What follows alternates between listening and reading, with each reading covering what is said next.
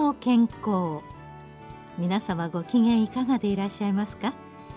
この時間は皆様の日常生活にお役に立つ健康情報をお送りいたします。今日は汗元汗かぶれ、肌によるトラブルと題しお送りいたします。この番組は NPO 法人医師と団塊シニアの会の協力でお送りいたします。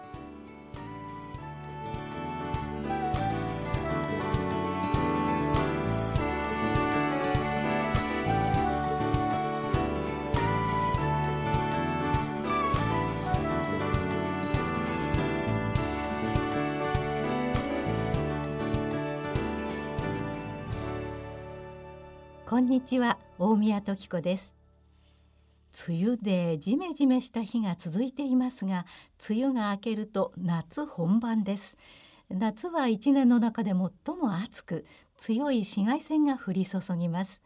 気温の上昇により汗の分泌が活発になって、肌のベタつきなどを感じることも多くなります。また室内ではエアコンを使用するために空気が乾燥するなど、肌にとっては過酷な季節となるわけです。これから迎える本格的な夏に多い汗による肌トラブルについて、今日は医療法人社団めぐみ会多摩ガーデンクリニック院長武藤美香先生にお話を伺いたいと思います。武藤先生、よろしくお願いいたします。よろしくお願いいたします。はい、汗ばむ日が続いておりますけれども、例年以上に汗が気になる人も多いのではないかと思います。汗をかくとアトピー性皮膚炎のかゆみが増したり、汗もや汗かぶれなど炎症などの汗による皮膚トラブルで悩んでいる方も多くいらっしゃいます。その一方で汗は体にとって大切な役割を果たしているそうですが、武藤先生、汗の役割について簡単にご説明いただけますでしょうか。はい、汗は悪いもの、不快なものと思ってしまいがちですが、汗をかくことには良いこともたくさんあります。その中でも重要な役割を4つお話ししますね。はい、では順番にお願いいたします。はい、汗の役割1つ目は体温調節機能です。汗は蒸発するときに気化熱を生じ、体を冷やして体温が上がりすぎないようにしています。また、温度湿度などの外部環境や運動、食事、風などの体内環境に応じて汗をかいて体温を調節します。十分に汗をかくためには水分摂取が足りていて発汗機能が正常である必要があります。水分の摂取不足や発汗機能が低下すると体温が上がりやすくなります。さらに風邪などの発熱ではなく、外部環境によって皮膚温や体温が上がりすぎた状態をうつ熱と言います。体内の熱産生を抑えるために経眠、体動減少、筋緊張低下などの状態になります。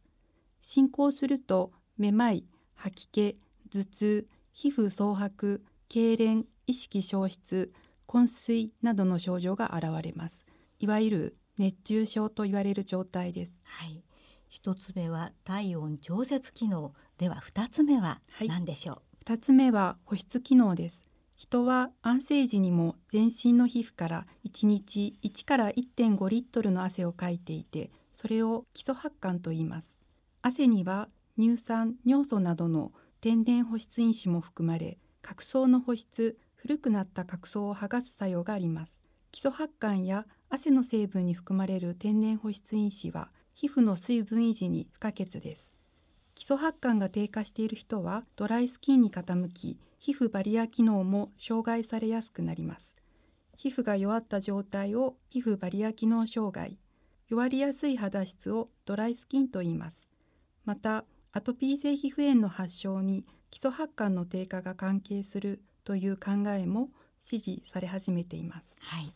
それでは続いて3つ目ですけれども、いかがでしょうか。はい、3つ目は生体防御機能です。汗の成分には抗菌ペプチド、プロテアーゼ、阻害物質なども含まれています。皮膚表面ではさまざまな菌が共生し、常在細菌層を形成しています。汗の成分に含まれている抗菌ペプチドは黄色ブドウ球菌などの悪玉菌の細胞膜を直接攻撃することで殺菌作用を発揮します。また、プロテアーゼは角質細胞間の接着を緩め、古い角層を剥がす働きをしますし、プロテアーゼ阻害物質はプロテアーゼの作用を阻止する働きをするのです。このプロテアーゼとプロテアーゼ阻害物質の絶妙なバランスにより、角層は適度な厚みを保ち、外来刺激に対するバリア機能を担っているのです。さらに、汗に含まれるシステインプロテアーゼ阻害作用は、アレルギーの原因となるアレルゲン、例えばダニ抗原などを失活させますし、またセリンプロテアーゼ阻害作用は、皮膚バリア機能の改善に貢献しています。基礎発汗は、常在細菌層のバランスを整え、アレルゲンを失活させ、皮膚バリア機能を改善させているのです。はい、保湿機能と生体防御機能と出てまいりました。では4つ目をお願いします。はい、4つ目は体内の老廃物排出機能です。汗の材料は元をたどっていくと血液からとなります。血液の中で不要となった老廃物を汗をかくことでも排出しているのです。汗の成分の組成は食べ物や薬剤といった摂取した物質にも影響されます。グルコースという糖分が汗に多く含まれると、皮膚のバリア機能の回復を妨げることが分かっています。格闘技の試合に向けた糖質制限で劇的に皮膚炎が良くなった臨床症例の経験があります。汗って大切な物質なんですね。そうですね。はい。汗には体温の上昇を防いだり、保湿作用や老廃物を排出する効果もあって、適度に汗をかくことは人にとって大切なことだということがよくわかりました。それではこれからますます暑くなり、汗をかくことが多くなるシーズンになりますけれども、ではかいた汗はどうすればよいんでしょうか。はい、例えば服が湿ったり皮膚に流れるくらいの汗をかいた時の対処法をお伝えしたいと思います。はい、汗による過剰水分だけでなく、汗の刺激成分が皮膚表面に長時間残らないようにしましょう。湿度環境が高い場合、汗の水分が長時間皮膚にとどまり、皮膚はふやけて皮膚バリア機能が低下します。通気性がよく、汗を吸い取りやすく、なおかつ肌触りの良い下着や衣類を着用すると良いでしょう。たくさん汗をかいたら、こまめに着替えるのも良いですね。汗の水分が速やかに蒸発した場合でも、水分以外の汗の成分は皮膚に残ってしまいます。そのため、汗の成分を水で洗い流してしまうのが一番です。流水が使用できない状況の時は、濡らしたタオルで押さえ拭きをしましょう。乾いたタオルでは摩擦刺激になりやすく、汗の成分も取れにくいためです。皮膚表面に残った汗を長時間放置すると、皮膚にさまざまな悪影響が出ます。代表的なものが汗もと汗かぶれです。濡らしたタオルで押さえて拭くというのがいいんですね。そうですね。乾いたタオルではいけないということなんですね。はいはい、これよく覚えておきたいと思います。で、先生のお話ですと、汗は長時間放置すると汗もとか汗かぶれになる可能性があるということですけれども、この汗もと汗かぶれについて、それぞれの症状について、違いがあるのかどうか教えていただけたらと思います。はい、汗もは皮膚科学用語では汗疹と言います。もちろん患者さんに汗疹と言っても通じにくいですから、汗もと説明しています。汗疹っていうのは汗の湿疹の疹。そうです。汗疹ですね。はい。はい、急激な発汗時に角層の配列の乱れ、汚れや皮脂などが誘因となって汗の管が詰まる症状です。汗の管が閉塞拡張し、表皮内に汗が染み出して炎症を起こし、細かい赤いプツプツができるのが特徴です。問診票に汗もと書かれていても、実際は赤いプツプツはなく、汗かぶれの場合も多いです。汗かぶれも俗称ですが、一般の方にはまだ馴染みが少ないようです。患者さんや一般の方になるべく分かりやすい言葉で説明したいという思いから使用しています。皮膚科学用語でいう観察性湿疹に近い状態と考えています。今おっしゃった観察性湿疹っていうのは、間とそれから摩擦の擦、それから観察性、そして湿疹、はい、観察性湿疹は皮膚の表面同士や下着や衣類などが擦りやすい部位、観察部位に生じる皮膚炎です。はい、その中でも特に汗刺激の影響が際立った状態を汗かぶれとしています。細菌や真菌感染症を伴うものは除外しています。擦れることによる摩擦刺激、汗による皮膚のふやけ、もともとのドライスキンなどが原因です。バリア機能の低下した皮膚に自分のかいた汗が再び染み込み、刺激となり皮膚炎を起こすと考えています。汗の管の閉塞による赤いプツプツは目立たず、赤みが斑状に広がるのが特徴です。よく汗もだと赤いプツプツができて、赤ちゃんなんか時々プツプツができていて、汗もっていうのは私もなったことがあるし、それから赤ちゃんの汗もも見たことがあるんですけれども、汗かぶれっていうのはなかなか聞き慣れない言葉ですよね。まだ馴染みが少ないですね。でも先生のそういうふうに説明していただけるとよくわかると思います。ありがとうございます。はい、わかりやすく言えば、汗もは肌の内部で起こる炎症で、汗かぶれは肌の表面で起こる炎症ということになりますか？そうですね。はい。また汗をかいた後、長時間放置することは汗もや汗かぶれを引き起こすなどデメリットが多いということですね。はい、その通りです。はい。大部分の方が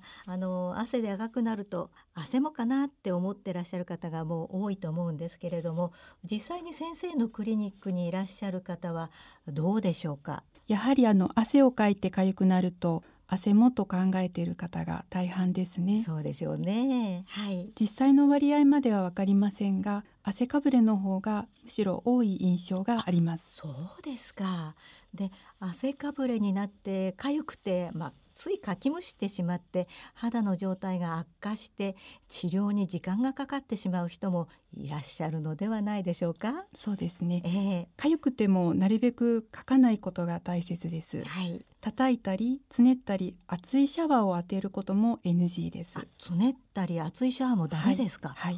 じゃあちょっと間違った考えの方もいらっしゃるかもしれない。そうですね。よくいらっしゃいますね。そうですね。一時かゆみの神経が鈍くなりますが、後で炎症が強くなってますます痒くなってしまうからです。そういうことなんですね。はい、はい、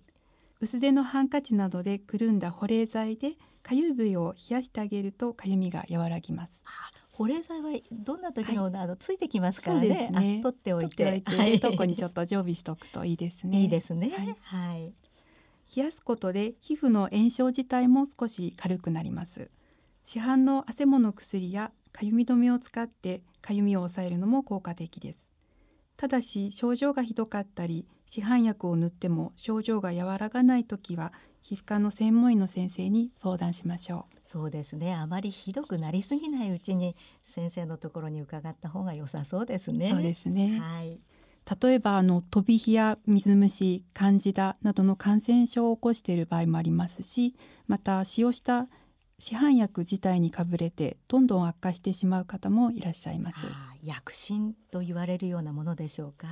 塗り薬ですので、接触皮膚炎ということになりますね。そうですか。汗もや汗かぶれになりたくないので、本当に汗かかなければいいということで、クーラーなどの空調環境の中で生活するというのは正しい方法でしょうか？温度や湿度の低い部屋で過ごし、運動もせず湯船にも浸からないといった対処法は大間違いです。そうですか。はい。汗をかかないような生活を続けているうちに発汗機能はだんだんと低下していきます。すると体温調節機能も悪くなり熱中症にもなりやすくなります。そうですか。温度だけを保っていて汗をかかなければいいんじゃないかとちょっと思ってしまいがちなんですがそれは大きな間違いということですね。そうですね。はい、またドライスキンにも傾き皮膚バリア機能障害にもつながります。飛び火やかぶれ、ダニアレルギーも起こしやすくなります。体内に老廃物がたまりやすくなります。先ほど先生がおっしゃったように汗っていうのは体内にたまった老廃物をこう洗い流してくれる作用もあるんでしたよね。そうですね、はい、正常な発汗機能を保つために運動をしたり湯船に浸かったりして汗をかくことも大切なのです。はい、わかりました。また人の全身の皮膚には汗腺と呼ばれる汗を作る工場が約200万から400万個あります。汗腺は胎生期より作られ始め、出生時には成人とほぼ同数あると言われています。つまり赤ちゃんも大人も汗腺の数は同じということですね。ただし新生児期から乳児期の赤ちゃんの汗腺は未発達で、まだしっかりと汗をかくことができません。あ、そうなんですか。と大人の汗腺の数と、汗の線ですね、汗腺の数と赤ちゃんの数が一緒ということは、赤ちゃんの皮膚には密集してるということですよね。体表面積が小さくなりますので、かなり密集していますね。そうですか。だから赤ちゃんは汗っかきなんですね。そうですね、はい、汗を分泌できない汗腺を不能汗腺、汗を分泌できる汗腺を能動汗腺と言います。不能汗腺というのは能力がないという汗腺、はい、から分泌できる汗腺が能動、能力の能に動く能動汗腺というわけですね。そうですね、はい、不能汗腺が徐々に発達して汗を分泌できるようになり、能動汗腺の数が増えていきます。生後 2,3 年くらいかけて最終的な能動汗腺の数が決まります。その後は能動汗腺の数は生涯にわたってほとんど変化しないと言われています。能動汗腺の数は人種差よりも気候などの環境差による影響が大きいとされています。生後3年間汗をあまりかかない生活をした人は能動汗腺の数が少なくなってしまうのです。ということは先生、汗をかかないとその汗腺、汗を出る部分が数が減ってしまうということでございますよね。そうですね。生後 2,3 歳までは能動汗腺の数がどんどん増える時期ですので、はい、その時期ですと、数自体が減ってしまいますし、それ以降、3歳以降ですね、になりますと数は減らないんですが分泌能力が減ってしまうことになりますね。ということは育児をする場合こういうことも考えて汗は大いにかいてもらった方がいいということなんですね。そうですね。ただあまり今度は汗をかいた方がいいということで体温を上げすぎてしまうとそれも危険ですので、何事もほどほどがよろしいかと思います。バランスを保ってということでございますね。はいはいはい、そうしますと生後3年間がどのような生活環境であったかによって、能動汗腺の数が少ないまま大人になってしまうということもあるわけですよね。そして能動汗腺の数は少ないので大人になっても汗を分泌できる量も少ないということ、そういう、体になってしまうということなんですね。そうですね、その通りですね。それはやっぱり気をつけないといけませんね。はい、そうですね、はい、最近になり特に注目されているのがやはりエアコンの影響です。どこでもエアコンですからね、はい、温度や湿度の低い部屋で幼少期を過ごすと能動汗腺の数が減ってしまう可能性があります。また幼少期以降でも長期間にわたって汗をかかないと能動汗腺の分泌能力が低下します。汗もを怖がって涼しい部屋ばかりにいるのは良くないのです。子どもはたくさん運動して、たくさん汗をかいてのびのびと育ってほしいと思います。もちろん成人といえどもほとんど汗をかくことがない生活を続けていることはよくありません。汗も予防は汗をかかないようにするのではなく、汗をかいた後にどうするのかが重要です。先生のおっしゃる通りですよね。よく私汗をかかないのって自慢をしている人もいますけれどもかかないようにするのではなくて汗をかいた後にどうするかということですね。じゃあ上手に汗をかいて上手に汗をケアするということが大切だと思います。では汗かぶれや汗もはどのような方が、なりやすいんでしょうか。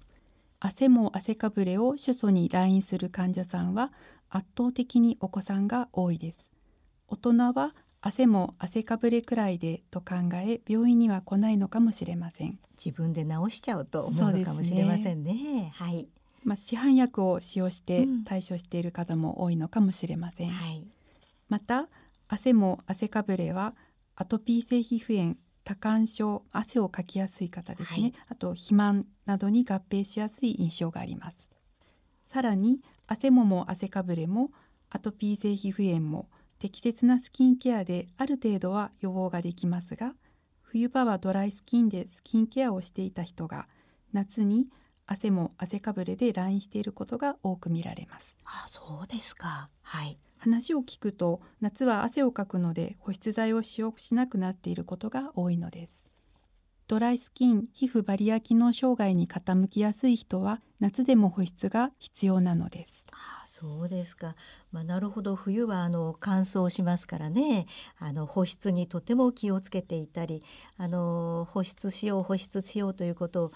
多く言われますけれども、夏はちょっと油断するかもしれませんね。そうですね、油断して汗も汗かぶれになっているということかもしれませんね、はい。で、夏は汗や皮脂で肌の表面がべたつくために肌が潤っているように見えまして、保湿をしなくてもいいように思えるわけなんですけれども、これが先生のお話では大きな間違いで、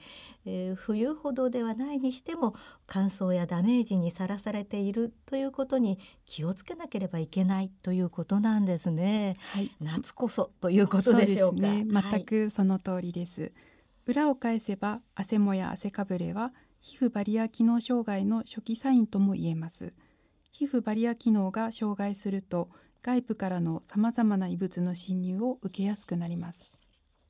汗に限らず、もちろん細菌、ウイルス、カビなどの病原体も皮膚に侵入しやすくなります。その結果、例えば飛び火、水イボ、水虫などの皮膚病にもかかりやすくなります。また、防御反応としてかゆみの神経が皮膚表面近くまで伸びていきます。そのため、普段はかゆくない刺激をかゆいと感じてしまうかゆみ過敏と言われる状態になります。例えば温度刺激、髪の毛が触れる、衣服の締め付けや繊維の刺激などをかゆいと感じてしまうようになってしまいます。かゆみ過敏によりかきむしってしまうと、皮膚バリア機能障害はさらに悪化し、かゆみの悪循環に陥ってしまうのです。ですから悪循環に陥ってしまう前に、皮膚バリア機能障害を早く回復させなければなりません。この皮膚バリア機能障害というのはあまり聞いたことがなかったんですけれども、このかゆみ過敏というのは普通の人はかゆくなくてもかゆく感じてしまうと。そうですね。髪の毛が触れる、はい、衣服の締め付け、はい、そうですか。大宮さんはあまり経験ないですか？あまりね、経験がないんですけれども、私は皮膚が弱いのでしょっちゅうあります。じゃあ先生のおっしゃる通りだと思いますね、はい。で、この汗もや汗かぶれは、今おっしゃったように皮膚バリア機能障害の、初期のサインと見てよろしいと思います。放っておくとかゆみの悪循環に陥ってしまうという先生のお話でございます。皮膚バリア機能障害を早く回復させるために、ステロイド外用剤などを使うというのはどうでございましょうか？はい。皮膚炎の治療として重要なのは、皮膚バリア機能障害を早く回復させることです。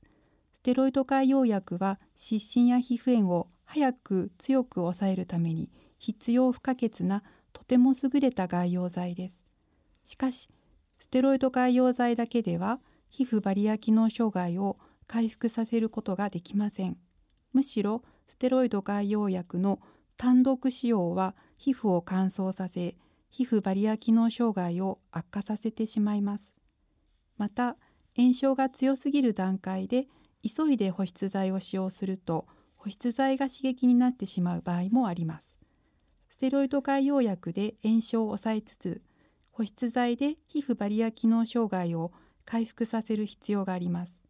保湿剤を適切に使用することが皮膚炎の治療や予防として重要だと理解していただけたでしょうか。よくステロイドは絶対に怖いということで、ステロイド恐怖症の方もいらっしゃるわけですけれども、時と場合によってはやはりステロイドで抑えて、そして保湿剤ということなんですね。ああ、わかりました。適当な保湿が重要だということなんですね。保湿の重要性を改めて感じました。ありがとうございます。また最近では皮膚バリア機能障害からアレルギー体質に傾くことが注目され始めています。そうなんですか。食物アレルギー発症のアレルゲン侵入経路は口ではなく皮膚からという仮説が支持されています。例えば2004年3月から2010年9月に販売された化粧石鹸による小麦アレルギーの2111症例も皮膚からでした。石鹸の泡立ちを良くするための分解された小麦成分が原因でした。熱心に石鹸洗顔するうちに皮膚バリア機能が障害されて、小麦成分が皮膚から侵入しやすくなったのです。そして小麦を食べて運動したり、痛み止めを飲んだりすると強いアレルギー症状を起こしました。さらに乳幼児の皮膚バリア機能障害は生涯にわたるアレルギー体質につながる可能性があります。生後3ヶ月までに湿疹があると、アトピー性皮膚炎は約10倍、食物アレルギーは約20倍との調査もあります。出生直後から適切な保湿を行うと、アトピー性皮膚炎や湿疹を3割以上減らすという研究も発表されました。ここはとても注目すべきお話ですね。で、その乳幼児の皮膚バリア機能障害っていうのは生涯にわたるアレルギー体質につながる可能性がある。一度アレルギー体質の方に傾きますと、どんどんそちらに傾きやすくなります。そうなんですか。こういうことはもしかしたらお母様方知らない場合が多いかもしれませんですね。将来の子どものその皮膚の体質につながるということでしたら、やっぱり十分と気をつけた方がよろしいですね。はい、よくわかりました。そうしますと赤ちゃんの時から適切な保湿、赤ちゃんにも保湿ということでございますね。出生直後からですね。そうなんですか。いいことを伺いました。本当に勉強になりました。ありがとうございます。で、武藤先生、これから季節もますます汗が気になるシーズンになってまいりますね。で、汗もや汗かぶれにならないように、しっかりと予防が大切ということで、私も予防に努めたいと思うんですけれども、最後に何か汗も汗かぶれを防ぐ方法ですとか対処法があれば教えていただけませんでしょうか。まず汗も汗かぶれを怖がってほとんど汗をかくことがない生活を続けるのは良くないですね。エアコンの温度、湿度は低くしすぎないように気をつけましょう。汗も汗かぶれの予防は汗をかかないようにするのではなく、汗をかいた後にどうするかということが重要です。おすすめは適度に運動もして適度に汗もかいて早めにシャワーや入浴をすることです。復習をしておきますけれども、汗もとか汗かぶれがもうできないようにと思って汗をかくことを極力抑えてしまうというのは良くないですね。で、特にエアコンの下で一日中いてしまうことも多いですよね。そうするとその汗腺の数も減ってしまうということなんでしょうか。脳動汗腺の数はもう減らないんですけれども、分泌能力が低下してしまいますね。ということはその汗には大切な仕事があるわけですけれども、それができなくなってしまうということなんですね。で、汗をかかないというよりは汗をかいた後にどうするかということなんですね。じゃあ多い汗はかきましょう。お年寄りもかきましょう、ということなんですね。そして先生のおすすめすることによりますと、適度に運動をして、で適度に汗をかいて、そして早めにシャワーで、流してしまいましょうと、このようなことがよろしいようですね。しかも入浴する際には、ぬるめの湯船に浸かるようにするのがベストです。ぬるめですか。ちなみに我が家では夏は37度、真冬でも40度までです。ちょっと寒くありません、はい、主人はちょっと寒いと言って後でちょっと追い抱きしてますが私娘2人いまして娘2人と私はその温度で入っております。あ、じゃあこれも慣れかもしれませんから、はい、努力してみたいと思います、はい、私もはい。で、今先生がおっしゃったように汗の成分というのは水で洗い流してしまうのが一番ということですか？ その通りですね。流水が使用できない場合には濡らしたタオルで押さえ拭きをしましょう。こすらないで押さえ拭きですね。摩擦刺激に皮膚は弱いですので、そういうことですね、はい、この濡らしたっていうのはどのぐらいの温度と言いますか？そうですね、ただ、例えば体がすごくほてってしまっているような時は、はい、冷たい温度でもいいと思いますし、はい、もう汗も蒸発して冷えてしまっている状態でしたら、はい、少しぬるめの温度でもいいかと思います、はいはい、また通気性がよく汗を吸い取りやすく、なおかつ肌触りの良い衣類を選びこまめに着替えましょう、はい、適度な保湿を習慣にしてドライスキン、皮膚バリア機能障害を回復させ健康な皮膚に近づけるようにすることが大事です。汗も汗かぶれができてしまった場合は痒くてもかかないように気をつけましょう。叩いたりつねったり熱いシャワーも NG ですね。薄手のハンカチなどでくるんだ保冷剤で痒い部位を冷やしてあげましょう。ただし赤みやかゆみが強くかき壊している場合は放っておくと湿疹や飛び火などに進展することがありますので、皮膚科専門医に相談することをお勧めします、はい、かかってしまった場合はかきむしらない、はい、なるべくかかないということですね。そうですね。叩いたりつねったり熱いシャワーもいけません、はいはい。で先生の教えていただいたように薄手のハンカチなどにくるんだ保冷剤ね、はい、どこのご家庭にもあると思いますが、でそれを包んでかゆい部位を冷やしていただくということでございますね、はい、でかきむしってしまったような時は早めに専門医にご相談、はい、ということでございますね、はい、そうですね、はい、先生今日はどうもありがとうございました。気をつけて保湿をしたいと思います、はい、ありがとうございました、はい、ありがとうございます。